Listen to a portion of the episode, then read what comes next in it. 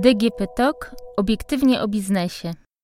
Dziś ponownie będziemy mówić o preferencjach na innowacyjność. Tym razem omówimy temat pod kątem twórców gier i to nie tylko komputerowych, ale też fabularnych. Ja nazywam się Agnieszka Pokojska, jestem dziennikarzem Dziennika Gazety Prawnej, a dziś naszym gościem jest ponownie Grzegorz Kuś, radca prawny, doradca podatkowy z PWC. Dzień dobry panie mecenasie.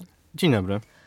Przedsiębiorcy rozliczający PIT i CIT mają jeszcze trochę czasu na rozliczenie 2019 roku. W zeznaniu tym mogą odliczyć ulgi prorozwojowe. Krótko przypomnę, że chodzi tu o ulgę B plus R, która pozwala drugi raz odliczyć od dochodu niektóre wydatki i IP Box, czyli 5% stawka PIT lub CIT stosowana do dochodu z kwalifikowanych praw własności intelektualnych, czyli np. autorskich praw do programu komputerowego.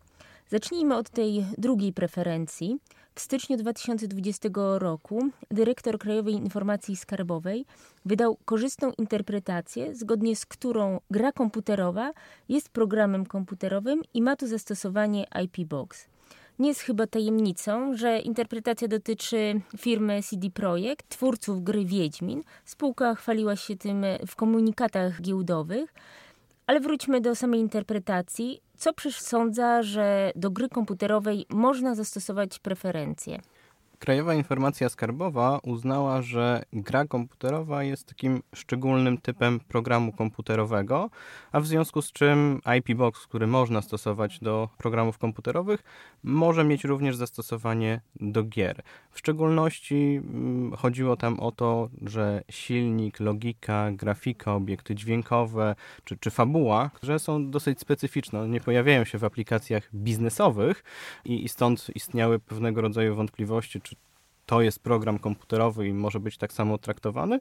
Natomiast Krajowa Informacja Skarbowa podeszła do tego moim zdaniem słusznie, e, w sposób funkcjonalny, że wszystkie te obiekty i składają się na całość w postaci gry komputerowej, która de facto jest szczególnym rodzajem programu komputerowego. Bo elementem gry jest e, nie tylko e, sam program, ale też na przykład głos czy, czy muzyka i rozumiem, że tutaj nie trzeba tego wyodrębniać, tylko po prostu to, to się traktuje całą grę jako całość. W mojej ocenie tak wynika z interpretacji Krajowej Informacji Skarbowej.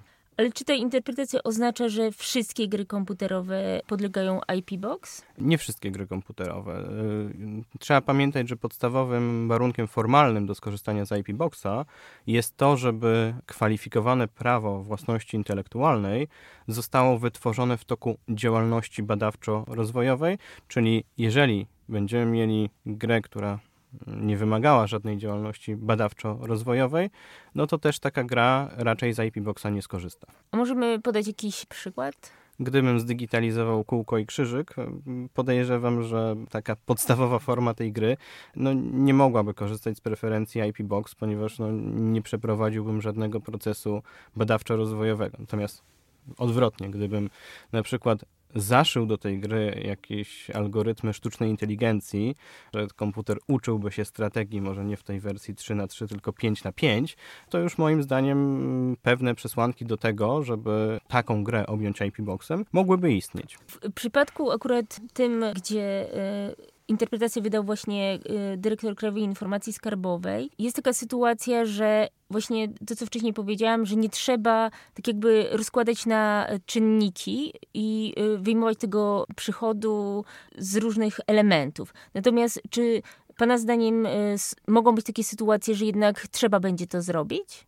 Jestem sobie w stanie takie sytuacje e, wyobrazić i, i tutaj mm, wtedy należałoby do tego podejść w taki sposób, że no, pewne czynności i związane z nimi koszty, przychody zostaną e, z tej kalkulacji e, wyłączone. Natomiast no, patrząc na tę interpretację, to kierunek raczej jest taki, żeby patrzeć na gry komputerowe i w ogóle na programy komputerowe, no bo w programach biznesowych też są grafiki i muzyki, od strony funkcjonalnej, że to jest pewnego rodzaju jedna całość, z której mamy jeden konkretny dochód w postaci czy to licencji, czy sprzedaży autorskich praw majątkowych i y, stąd możemy IP Boxa stosować do całości tego dochodu.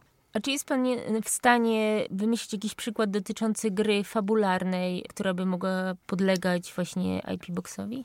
trzeba zwrócić uwagę, że y, gra fabularna musiałaby zostać zdigitalizowana, ponieważ y, jeżeli mówimy o takiej typowej planszówce, to niestety no, ona nie jest programem komputerowym, w związku z czym z IP Boxa jako takiego producent takiej gry, e, który uzyskuje przychód i, i dochód z, z, jej tytułu, e, z IP Boxa nie może skorzystać. Natomiast w praktyce no, istnieje wiele gier komputerowych, no nie chcę tu wymienić konkretnych tytułów, e, które zaczynały jako planszówki, a, a obecnie są grami komputerowymi. Producenci gier e, fabularnych mogą jednak korzystać e, z ulgi e, na badania i rozwój.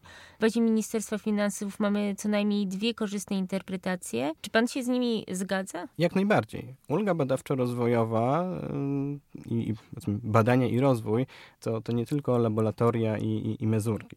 To jest przede wszystkim tworzenie nowych produktów.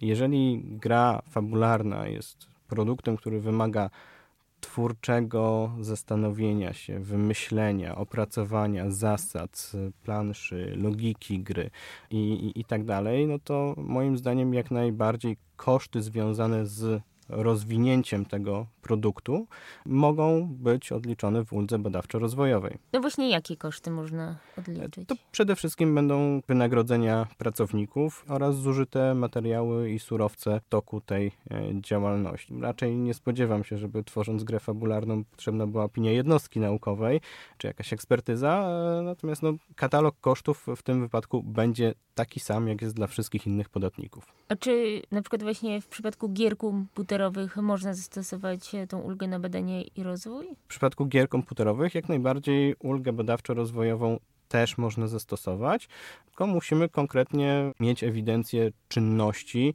które były badawczo-rozwojowe w toku jej tworzenia. Nie każda taka czynność też w zależności od etapu, na którym się znajdujemy, będzie uznana za badawczo-rozwojową. Ale nie możemy tych dwóch ulg odliczyć w jednym roku, przynajmniej Ministerstwo Finansów tak twierdzi. Jest tu wciąż wiele niejasności. Powiedziałbym, że wydaje się, że tam, gdzie jest stosowany IP Box, to od tego dochodu, który jest wykazany dla potrzeb IP Boxa, nie można odliczyć ulgi. Natomiast teoretycznie można ją odliczyć od innego dochodu, gdyby taki dochód podatnik w danym roku wykazywał. A czy są jeszcze jakieś e, wątpliwości związane z IP Boxem e, odnośnie gier e, komputerowych? Tak, no jest ich całkiem sporo, ponieważ objaśnienia ministerialne wszystkiego nie objaśniły. E, są, powiedziałbym, no, na pewno takie już problemy trochę praktyczne, jak policzyć koszty, jeżeli tytułów różnych ma, ma się dużo, czy dzielić je jakoś proporcjonalnie, czy, czy jakimś innym kluczem i też jak traktować niektóre typy dochodów, na przykład z tu przedsprzedaży. Na koniec chciałabym e, porozmawiać o innym pomyśle wsparcia twórców gier. Chodzi o projekt ustawy o finansowym wsparciu produkcji kulturowych gier wideo oraz zmianie innych ustaw Ministerstwa Kultury i Dziedzictwa Narodowego. Koncepcja pojawiła się już w poprzedniej kadencji, a ze strony internetowej rządu wynika, że resort nie zrezygnował e, z prac nad e, tym projektem i planuje jego przedłożenie Radzie Ministrów w pierwszym kwartale 2020 roku. Chodzi też tutaj o ulgę w podatkach dochodowych. Dla kogo będzie ta zmiana i na czym ona ma polegać? ta ulga dla gier wideo, czyli też mówimy o grach de facto e, komputerowych, w założeniu miała być e, mechanizmem alternatywnym dla ulgi badawczo-rozwojowej dla tej branży, z uwagi na to, że nie wszystkie koszty, które często są istotne e, w mm, procesie tworzenia gry, można odliczyć w uldze badawczo-rozwojowej. To często są ogromne koszty różnych podwykonawców, których co do zasady w uldze badawczo-rozwojowej nie da się rozliczyć. No właśnie to jest jedna różnica odnośnie B plus R, a są jeszcze jakieś e, inne? Tak, przede wszystkim w tej planowanej uldze kluczowe pojęcie oscylowało wokół tego tak zwanego testu kulturowego. To znaczy, czy gra, która byłaby stworzona, nawiązuje do szeroko pojętej kultury europejskiej i wtedy ona mogłaby korzystać z tej preferencji, natomiast inna gra, nie wiem, powiedzmy to wspomniane przeze mnie kółko i krzyżyk, no najprawdopodobniej takiego odniesienia kulturowego by nie miało. Druga podstawowa różnica to jest to, co już wspomniałem, czyli szerszy katalog kosztów w uldze dla gier niż jest w uldze badawczo-rozwojowej. Jakby pan rozwinął jeszcze ten wątek kulturowości, może jakiś przykład?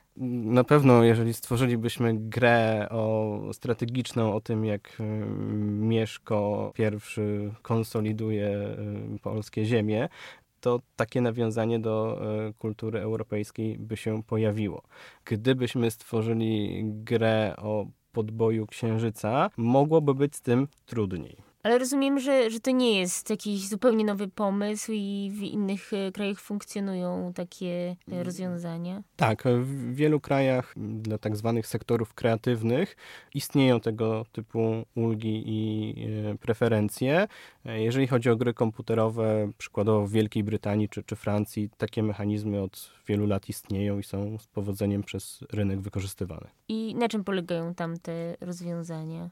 Generalnie na tym samym, co, co w Polsce. Dodatkowym odliczeniu od podatku, które można dzięki temu, że się stworzyło nową grę i uzyskało z niej mm, dochód, przez co pojawiła się mhm. podstawa opodatkowania, od której możemy coś odliczyć no i ten podatek jest efektywnie mniejszy. A zna pan jakieś właśnie przykłady gier, które właśnie skorzystały w tych innych krajach z tej preferencji? Tak, znam, natomiast no, znowu nie, nie, nie chciałbym konkretnych tytułów wymieniać, ale to są do, dosyć medialne mhm. tytuły. Jakby pan e, chociaż powiedział, na czym polega ta kulturowość, bo rozumiem, że też w tamtych krajach przewija się ten wątek kulturowości, tak? E, tak, przewija się. Jest, jest on często różnie postrzegany, różnie badany jedna z gier mm, dotycząca e, pracy, jeżeli można to tak nazwać, gangsterów w wyimaginowanej e, Ameryce też przeszła test e, kulturowy, więc no jest to pojęcie, które jest dosyć nieostre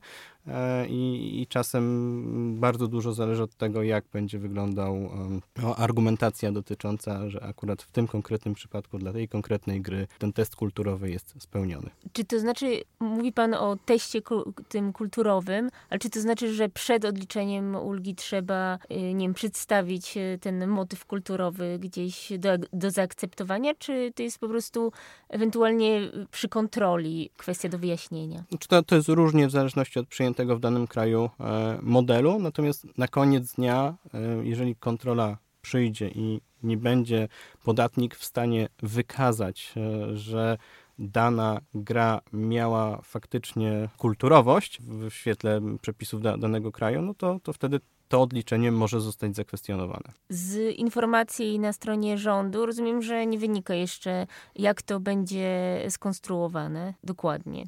No jest, jest projekt ustawy z zeszłego roku, natomiast czy on nie będzie istotnie zmodyfikowany, to ciężko na ten moment powiedzieć. Rozumiem, że zawsze wyjściem jest interpretacja podatkowa, tak? No, o interpretację można zaaplikować dopiero jak jest ustawa, więc y, gdyby tak się zdarzyło, że nie będzie ten mechanizm y, wystarczająco jasny, to, to oczywiście jak najbardziej podatnicy będą mogli wystąpić o interpretację. Ale myśli pan, że będzie można zapytać właśnie o ten wątek kulturowy w interpretacji, oczywiście po uchwaleniu przepisów? O, o ile nie będzie certyfikacja testu kulturowego ostatecznie złożona w ręce specyficznej instytucji, to myślę, że będzie można o to zapytać, natomiast co do odpowiedzi, zobaczymy. Dziękuję bardzo za rozmowę. Dziękuję bardzo.